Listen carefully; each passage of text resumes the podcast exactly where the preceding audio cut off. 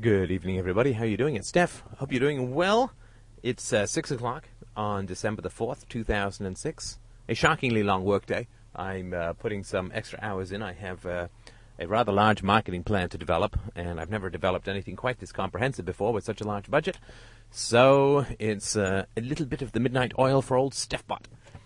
So I wanted to chat today. I saw a uh, post on um, on the board uh, at lunch today, and it was about Casino Royale, the new Bond film, and how it was um, Bond uh, was portrayed as a sadistic, cold-blooded killer on the one hand, or at least this was sort of one opinion, and on the other hand, Bond was a hard-nosed avenger of justice who was only killing people who were doing bad things.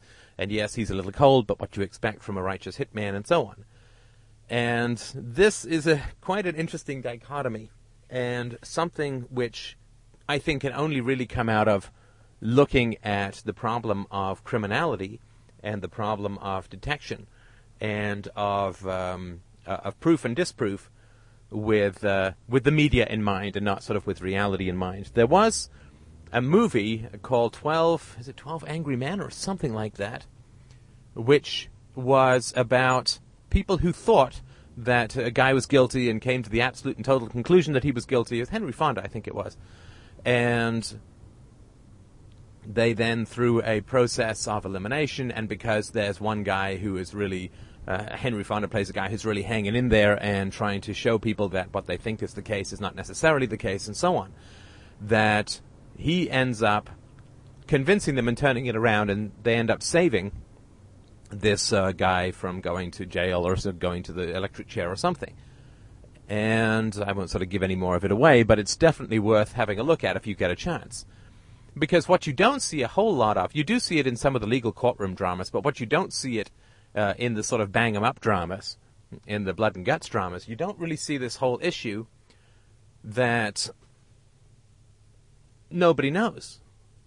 That nobody knows. And of course, there's forensic stuff that is just completely non realistic. What was it I read somewhere? There was a, a show, I think it was Medium or something recently, where they were able to recreate a conversation because of vibrations in a clay pot. And I mean, just, you might as well go to Alias for your spyware or uh, you know the bat belt for your utilities. But this idea that uh, there's knowledge about crime, uh, knowledge about evil that uh, is disseminatable from an authority to the people who go out and pull the triggers, and that those in authority would never use those who pull the triggers unwisely or unjustly, or for their own aggrandizement and so on, is completely ridiculous, right? And it's the only thing that you can, the only place you can get this idea from is from the media. So I wanted to just spend a few minutes talking about that because I think it is an interesting and important thing to understand just how much our uh, perceptions of these kinds of things are shaped by the media. And I've talked about this briefly before, but I'll I'll do uh, I'll do new references. How's that? We'll call it a new topic. Now, the fundamental and central question that occurs is is uh, in movies, right? Uh, is that you see the bad guy doing bad things, and then the good guy comes crashing in through the window, and uh, he, uh, you know, does uh, engages in a terrific and nonsensical battle with the bad guy, and then you know kills him in some gruesome manner, uh, usually in self-defense. And usually he disables him, says he's going to call the cops, and then the bad guy pulls out a gun, and then they blow the bad guy away, and so on, right? And the bad guy's obviously just mad and suicidal, and so on.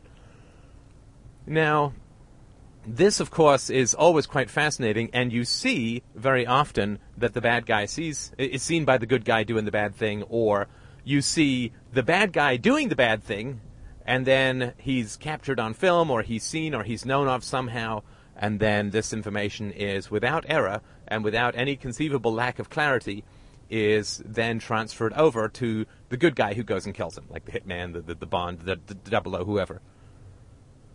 And this, of course, is complete nonsense. Um, and I'll just sort of point out some of the obvious fallacies of all of this and you may, and just before I forget, you may want to check out. In fact, I would strongly suggest checking out the movie Memento, M-E-M-E-N-T-O, which I think uh, speaks to this a whole lot more uh, believably than uh, other sorts of, of dramas and so on. So, the um, the way that we are trained to sympathize with the use of violence. It's the sort of the, the Charles Bronson slash Death Wish slash God. I just dated myself terribly, didn't I? Uh, kind of approach where you have a crusty, noble, good guy, and then uh, some uh, unbelievably hellacious thing occurs to his uh, family. Right? This is the the black guy in Lethal Weapon and so on. Some his his you know family is wiped out in some murderous thing, and you see the bad guys. Right? You see the bad guys who do it, and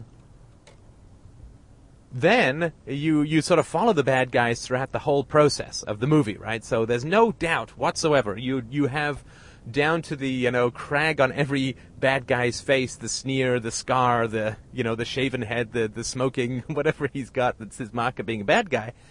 You see this all the way through to the uh, uh, all the way through the movie, and then it's just a sort of game of cat and mouse, and the the bad guy's trying to get away from the good guy and trying to misdirect and, and so on, and the good guy's closing in. And uh, there's never any doubt about whether or not the uh, the good guy is is uh, justly blowing away the bad guy at the end, right? But of course, this is all a complete nonsense uh, when it comes to sort of real world law enforcement and, and war as well, right? I mean, not to forget our good old friends, the uh, the um, the Project for a New American Century, who uh, were very keen on uh, having everyone believe that there were weapons of mass destruction in Iraq, went and blew a couple of hundred thousand people away, cost hundred thousand a month to flee, and lo and behold, they got it all wrong, right? Because in the movies, you would see Saddam Hussein on the phone ordering the uh, enriched uranium and yellow cake, and you would see him. You know, the uh, he would stride from his office through a secret door, and then there'd be one of those massive moonraker kinds of uh, evil uh, uh, evil factories, uh, which was so well parodied at one point in uh, in The Simpsons, where you know everyone is in sort of silver cat suits or jumpsuits, and they're all coming, putting together rockets, you know, and all this kind of stuff. So you would see that, and then there wouldn't be any doubt, and you know, but of course you don't get that. That's the fog of war, as is generally called, or you know, just basically the fact that nobody has a clue.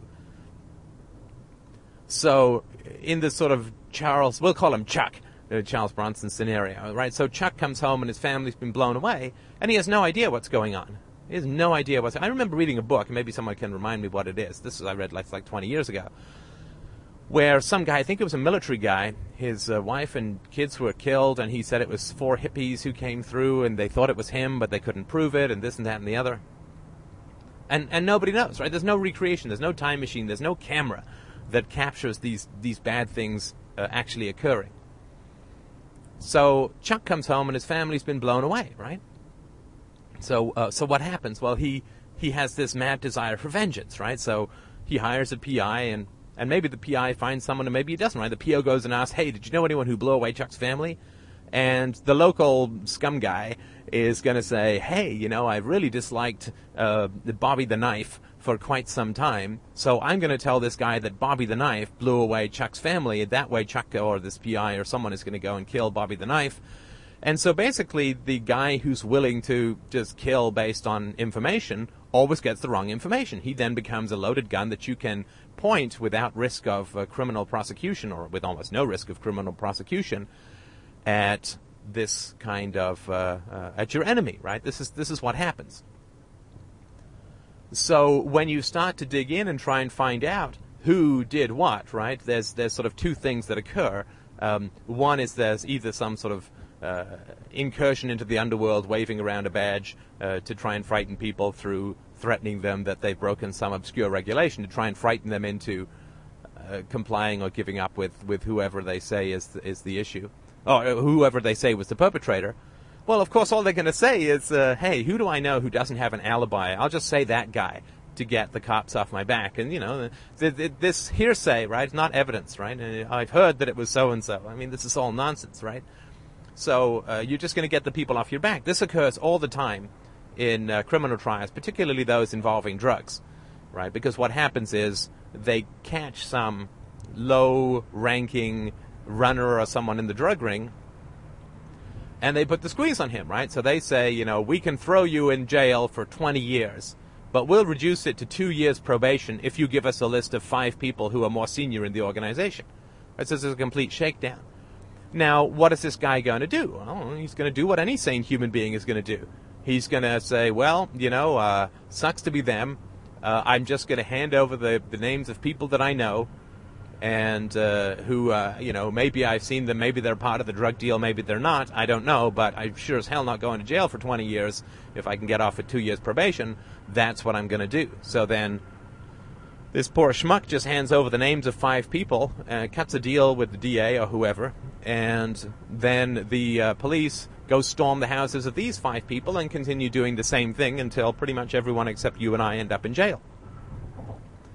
And this is sort of how this is kind of done, right? I mean, are they going to find any possible violations on the people whose doors they break down? Well, of course, right? Can they get a search warrant? Well, of course, right? He's been fingered by, uh, th- these people have been fingered by somebody in the drug uh, game, right? So this kind of stuff, no complainants, putting the squeeze on people, threatening them with insane sentences if they don't cooperate, and if they do cooperate, then just, you know, uh, giving them some reduced sentence, and then going and putting the squeeze on other people. This is how cops keep their numbers up, right? This is how uh, cops get their quota. And it's a whole lot easier than doing, you know, difficult police investigations. Just grab some guy and put the squeeze on him with trumped up charges, and then uh, it's, you know, this is sort of a same thing that occurred to these sort of Stalin-esque show trials, these kangaroo courts. Uh, you just you find somebody who's willing to squeal, and then you take that as gospel, and you then threaten more people, and this is how you get crime solved, right? It's sort of in the modern insane era of abusive law enforcement. Uh, you just threaten people with insane uh, ju- uh, sentences, and then you say, um, "Cop a plea bargain," right? I mean, that's uh, that's the only way it works. You can take 20 years, maybe, and uh, we've got three police officers to testify against you, and we've got witnesses, and we've got evidence, and this and that. So we're going to convict you for sure, and you get 20 years, or you get two years probation if you plead guilty. Lo and behold, right, the uh, the poor schmuck ends up having to plead guilty, and uh, he's not guilty. I he probably isn't. Maybe he is, but you know, he's certainly not going to risk a trial because a trial is a railroad with which he doesn't know much about, and of course his own uh, defense, right? Assuming it's a um, uh, it's a state-appointed defender, the state-appointed defense, what what is he going to prefer, right? Is he going to prefer a long, complicated, difficult trial where he's going to have to do a whole lot of work when he's already overburdened, or is he going to uh, advise his client to cop a plea and uh, then, oh, sorry, plea bargain, or to uh, admit to a lesser, lesser sentence, and then he can move on with his day? Well, it's not too hard to figure out what happens at this kind of law enforcement, right? You get enormous numbers of low sentence or no sentence uh, stuff handed out. You get lots of convictions, and everybody thinks that the streets are being cleaned up, and it's not the case at all. All that happens in general is that people end up getting rendered unfit for unemployment, uh, unfit for employment, and uh, so again, that just sort of adds more uh, more problems, right? You have a federal thing on your on your. Uh, you have to report that, right? I think if you have some particular kinds of cases on your on your rap sheet and you go for a job or whatever. Now, the other thing, of course, that occurs is that, you know, there's a lot of people who operate sort of without any real papers, or if the papers are forged or whatever, in this sort of underworld. And so, if uh, I say, uh, I'm Chuck, and I say, who blew away my family, and they just say, you know, uh, it's this guy, I have no way of knowing if he did or didn't. I'm just relying on the uh, interests of those who, you know, if I'm gonna, I'm either gonna pay them, right, in which case they're gonna just give me up a name to get the money, or I'm not gonna pay them, in which case, why would they have any interest in uh, destabilizing situations by having me run around with a gun? Well, the only reason they would do it is to get rid of some competitor or something like that. So, uh, in the same way, of course, if you are a um, uh, a, uh, a secret agent, I mean, it just gets even more ridiculous, right? Um, I remember reading some Spycatcher, I think was the name of the book. I only read about half of it because it got too silly and repetitive for words. But the amount of nonsense that they went through, going, uh, getting absolutely nowhere, uh, in order to try and garner intelligence by, you know, burrowing under the Soviet embassy in London and trying to do this and that and the other. I mean, it's all the purest nonsense. It's complete ridiculous. It's completely ridiculous stuff. And the information that they get, right? So let's say you, you did manage to sort of drill under the Soviet embassy and uh, uh, find out uh, things that they were saying. Well, of course, the real question with intelligence is, do they do they know that we're listening? Right? this is a sort of mad thing, right? Do they know that we're listening? So you uh, you burrow under the Soviet embassy in the Cold War and you stick your microphone up the sewage grate or something like that, or up the urinal, and then you start listening like crazy, right? And of course, nine, 99 times out of 100, nothing is going on. Uh, well, shouldn't say that, but he said a lot of times nothing's going on, or they they would just wall over, or or what they would do is they would. Uh, they would realize that they were being listened to and they would start to feed false information, right? I mean, the, the Russians.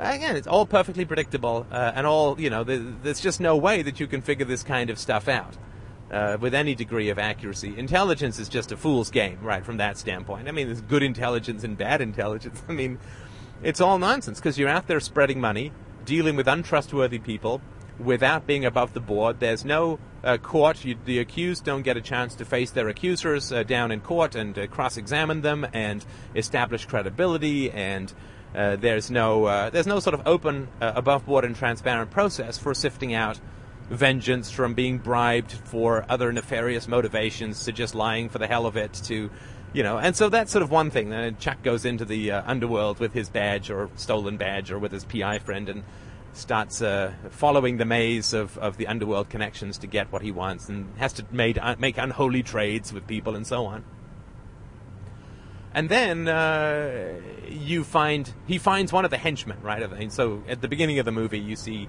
the the bad guy who who killed Chuck's family, and then he finds a henchman, right? And the henchman is uh, always played by one of these weasel-faced actors, you know, one of the uh, the Tim Roth type uh, of actors, uh, or the guy from Fargo. I can't remember his name, but um, he always has one of these kinds of uh, of actors, and it's always like you know screw you, copper, I'm not telling you nothing. it's always this insane defiance, you know, and spitting on people, and I'll take my secret to the grave, and all this, just to make them perfectly hateful, right? I mean, what uh, what this kind of propagandistic nonsense is trying to do is to whip you up into a murder frenzy, right? I mean, it's exactly the same as uh, the Ku Klux Klan member we were chatting about the other day. Oh, a couple of days ago, more than a few days ago, who's uh, inciting the riots, the rioters to string you up as a black man or whatever. And uh, so these, it's just propagandistic nonsense that's designed to get you all uh, hopped up on bloodlust. And by portraying people as so evil in this uh, Goldstein, is it Goldstein kind of way from 1984? I think it's Goldstein, Emmanuel Goldstein. Uh, that is anti-Semitic or anti-black or anti-foreigner or anti-Mexican or you know whatever. They get you whipped into a frenzy, right? Uh, and there's lots of great phraseologies and, and caricatures that you can use to whip yourself into a bloodlust and so then Chuck is, is standing over the, the henchman of the guy who killed his, and the henchman's tied down, and there's a swinging light bulb, and the henchman is being roughed up, and he's spitting, and he's not saying anything, and he's sneering, and he's making you know, all this nonsense stuff that never happens under torture. I mean, stuff that never in torture people just wet themselves and give in, right? They just wet themselves and give in. Uh, that's just a universal. I mean, some people will hold out a little bit longer, but uh, you know, when it comes to the endless pain and the threat of being killed, people don't really last very long and just read a little bit of the Gulag Archipelago for this kind of stuff. But you know, the the um, the good guy is always driven to desperate uh, desperate uh, uh, measures by the bad guy, and the bad guy spitting at him, and and you know when he says he says lean in and I'll tell you who killed your family, right? And then the guy leans in and he says, fuck you, copper, or whatever. Like, it's always this kind of nonsense, right? I mean, this is not how people act under, under torture, right? I don't think there was a whole lot of that kind of stuff going on in Abu Ghraib. That's just a way of raising your bloodlust, right? It's a way of implanting the seeds of evil in your heart by getting you to want people dead uh, and to cheer on those who are slaughtering them. And so then the great question arises, you know, the, do we torture or do we not torture, right? And this, of course, is, is Alan Dershowitz's ticking bomb nonsense, right? That if there's a ticking bomb somewhere in the world and you've got somebody who knows where it is, uh, do you are you allowed to torture them and so on? And it's all pure nonsense, of course, because you don't know that they know where it is. You have absolutely no knowledge uh, that is direct of what goes on in another human being's mind. Uh, and so you, all that's happened is somebody has told you that this guy knows where the bomb is, right? So, uh, of course, it is the um, and of course it is the the willingness to torture uh, in sort of quote extremities that has probably led to this bomb being planted in retaliation for a prior torture in the first place. But this ticking bomb, it's just it's just a nonsense kind of Israeli defense, right? And like, well, in a ticking bomb, do we get to torture? Yes. Ah, let's torture away then, thus ensuring a world full of ticking bombs and useless torture because torture is uh, not quality information, right? Like your sodium pentothal plus a lie detector test maybe will get you somewhere, but you're still not going to have any kind of conclusive results, right? There is no conclusive results, uh, even in this sort of situation of cross-examination and evidence and so on. It's all be falsified and so on. So this question of do I torture or do I not torture, and this kind of stuff goes on, where you know you start you start cutting off fingers, or you start burning with cigarettes, or you uh, you know you start uh, lopping off ears and this kind of stuff, and and then at some point the evil guy breaks down, and this all brings a ecstatic rush of savage, almost sexual glee to the to the viewers of this kind of stuff because it's like, aha, now we finally have the truth about who killed Chuck's family, and we're going to go and kill the guy who killed Chuck's family, and blah, blah, blah, blah, blah. And um, you sort of notice that uh, this is never just like a robbery gone wrong. Like, it's always a drug dealer. Uh, or it's always, it turns out to be some vast political conspiracy or something like that. It's never just sort of a simple crime, like an accident, right? Like a guy was um, uh, was just uh, robbing the place, and the, the, the, kids happened to stumble upon him and he killed them, and then the mom started screaming and dialing and he killed her. Never sort of a panicked robbery gone wrong, right? There's always some evil overlord kind of thing going on where uh, there's massive drug dealers and so on, right? I mean, that's always the case. A, you have to um, uh, you have to uh, uh, raise the stakes, and B, you kind of have to provide a uh, a criminal who is you know just so completely, totally, and loathsomely evil that we cheer on his uh, his murder, right? Despite the fact that Chuck, in reality, has no idea who killed his family, right? Because if he did, uh, assuming that this is an a statist kind of film, as they always are, if he did, he'd just go to the cops with all the evidence and the videotapes and say, "You deal with it," and there probably would be some amount of dealing with it, unless they got bought off or something. Or, you know, the guy goes to the cops and the cops say, well, we don't have enough to go on and they don't lift a finger, so then he's driven to take the law into his own hands. As if the cops aren't taking the law into their own hands, as if there's such a thing as the law these days. But anyway, uh, so that question of do I torture, do I not torture, ends up uh, always in the affirmative, right? Always in the affirmative, right? And then ever torture someone and find out that uh, he's just some poor schmo that some idiot told them to uh, to go and uh, and th- th- told him knew everything about the murder of Chuck's family. That's never the case, right? It never happens that way. Uh, because that's really the reality of the situation, right? I mean, if you look at something like uh, Abu Ghraib, well, they drag all of these uh, poor Iraqis off the streets. Uh, these Iraqis know nothing. Like 90, 95% of them never knew anything. Uh, they just get tortured and they start giving up names and they think they're achieving something because they go and get the new guys whose names the tortured guy gave up and they start torturing them. And then it's like, wow, you know, everyone is uh, is uh, is Al Qaeda. Everyone is an insurgent. And um, what happens, of course, is that. Uh, uh, it, it, the cause and effect gets a little bit lost on the people who are torturing, right? because it's the ticking bomb thing, right? And once you accept torture, then you guarantee a future of endless ticking bombs and escalating torture, followed by more ticking bombs, followed by more torture, followed by blah, blah, blah, blah, blah.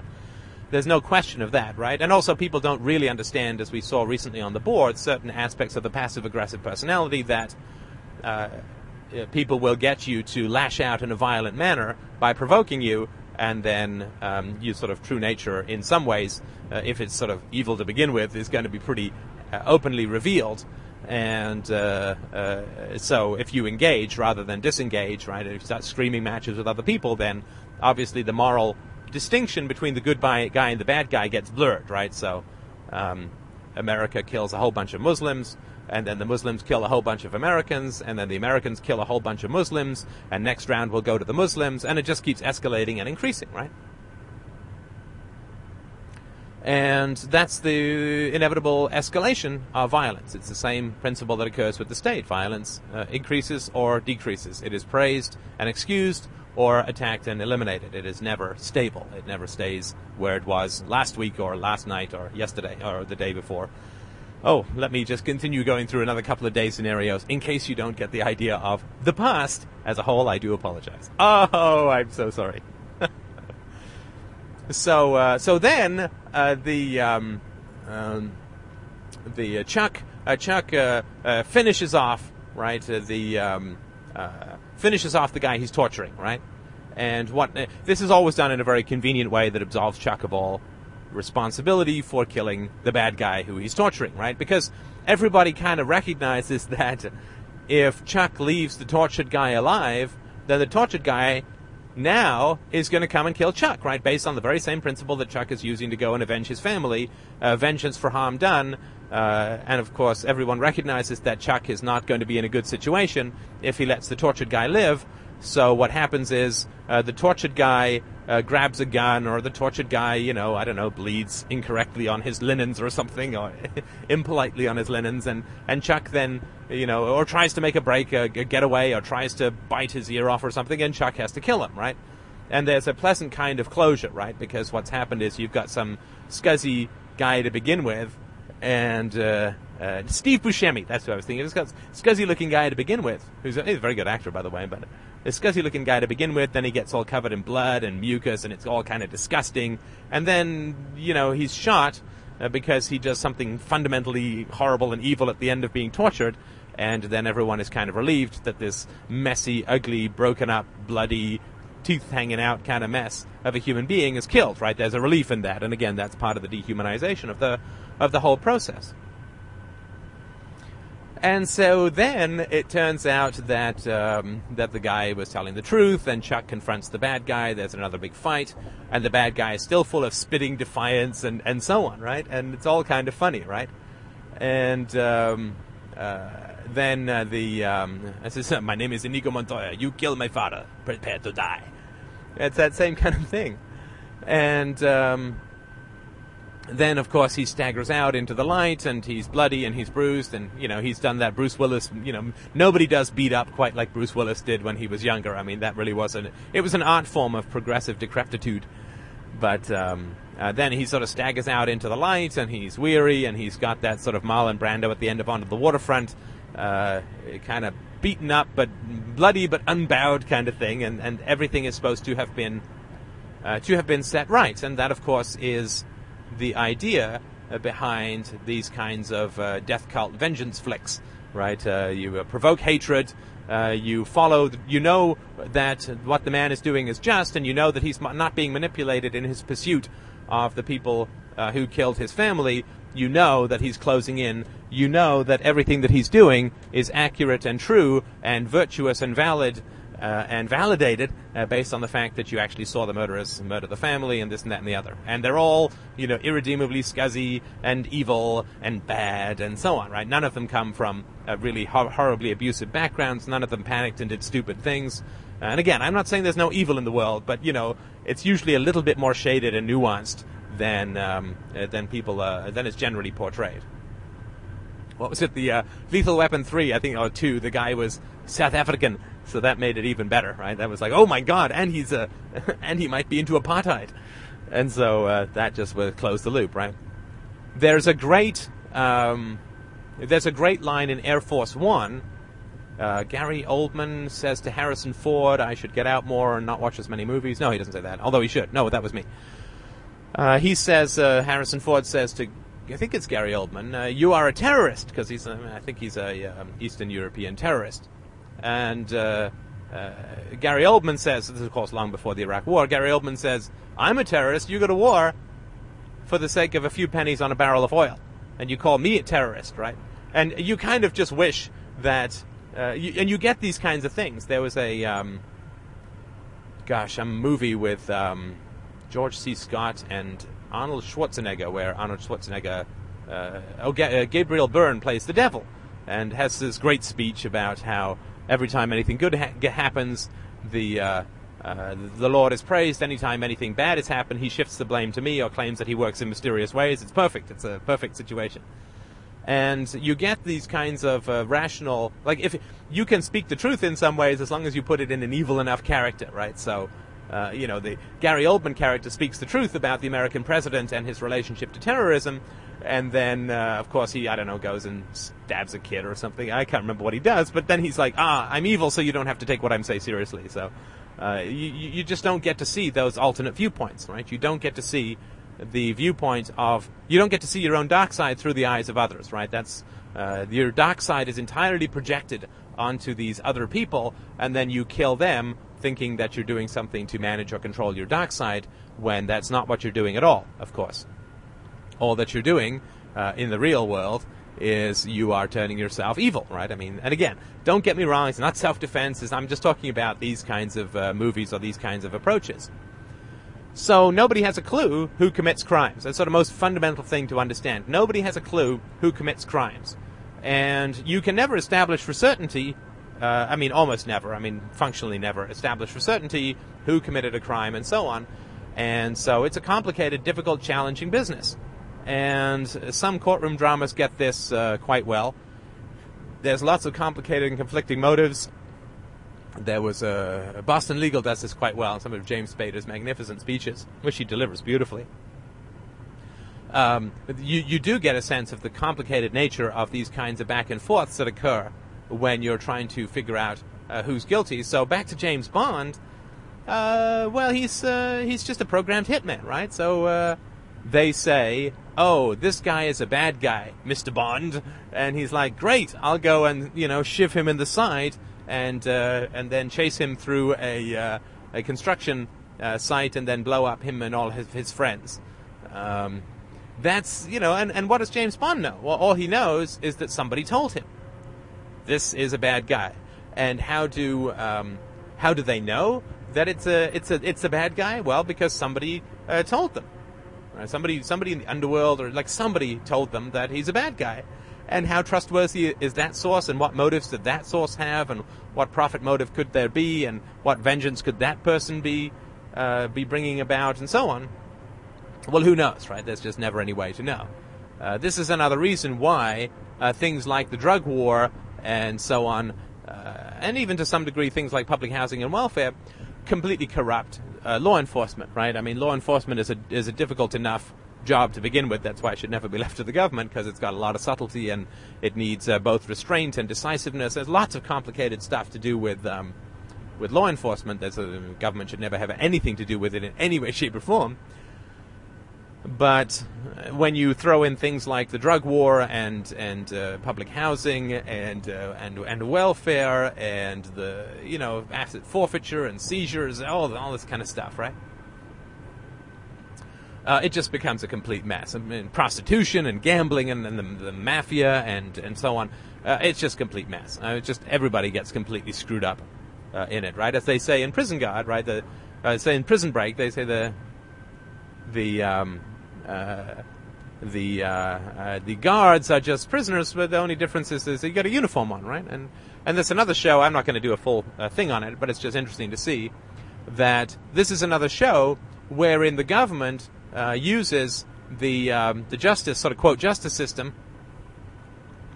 to get people killed that it wants killed, right? It offloads the execution to others, right? They're manufacturing evidence and so on, and this is the same sort of thing that can occur, right? You see this occurring in uh, the House uh, this uh, this um, uh, season as well. This isn't going to mean much in hundred years, but hey, we'll talk as contemporaries now.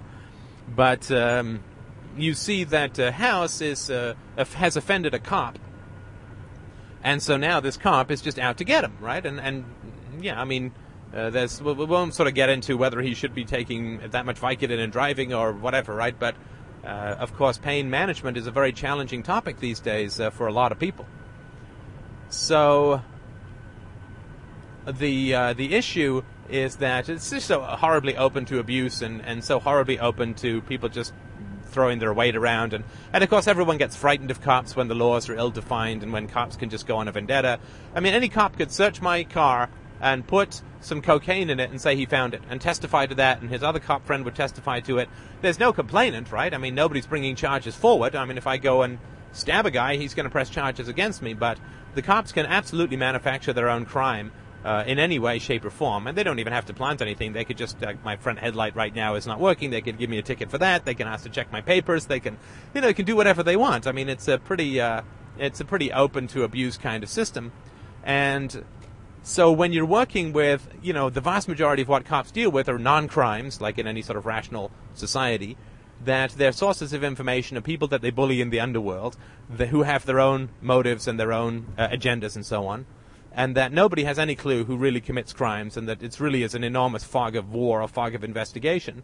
Uh, that intelligence, uh, whatever you do to get it, what was it, Belko from Hill Street Blues, you know, is claimed to sort of go undercover that all of that stuff is pure nonsense because everyone that you deal with undercover uh, is uh, you know lying or cheating or stealing or doing some nonsense, right? And and of course people don't have IDs, so you just show pictures around and they point to it. And it's oh he shaved his beard off and stuff like that, and it's just a complete fog of nonsense. And so I just sort of wanted to point that out that when people were talking about uh, James Bond and this, you know, odd shock that uh, whether or not he's a just guy out there killing people who are uh, going to be, uh, you know, blowing up planes. I don't know. I haven't seen it. Whatever, uh, whatever happens, then uh, it's not. Uh, it's just not realistic because you never do know. Right? You never do know, and uh, that's what makes it a little short of murder. Thank you so much for listening. I look forward to your donations. I will talk to you soon. Oh, sorry about the board. I, I mentioned that this morning that it went down on the weekend, but we're back up, baby. All the best.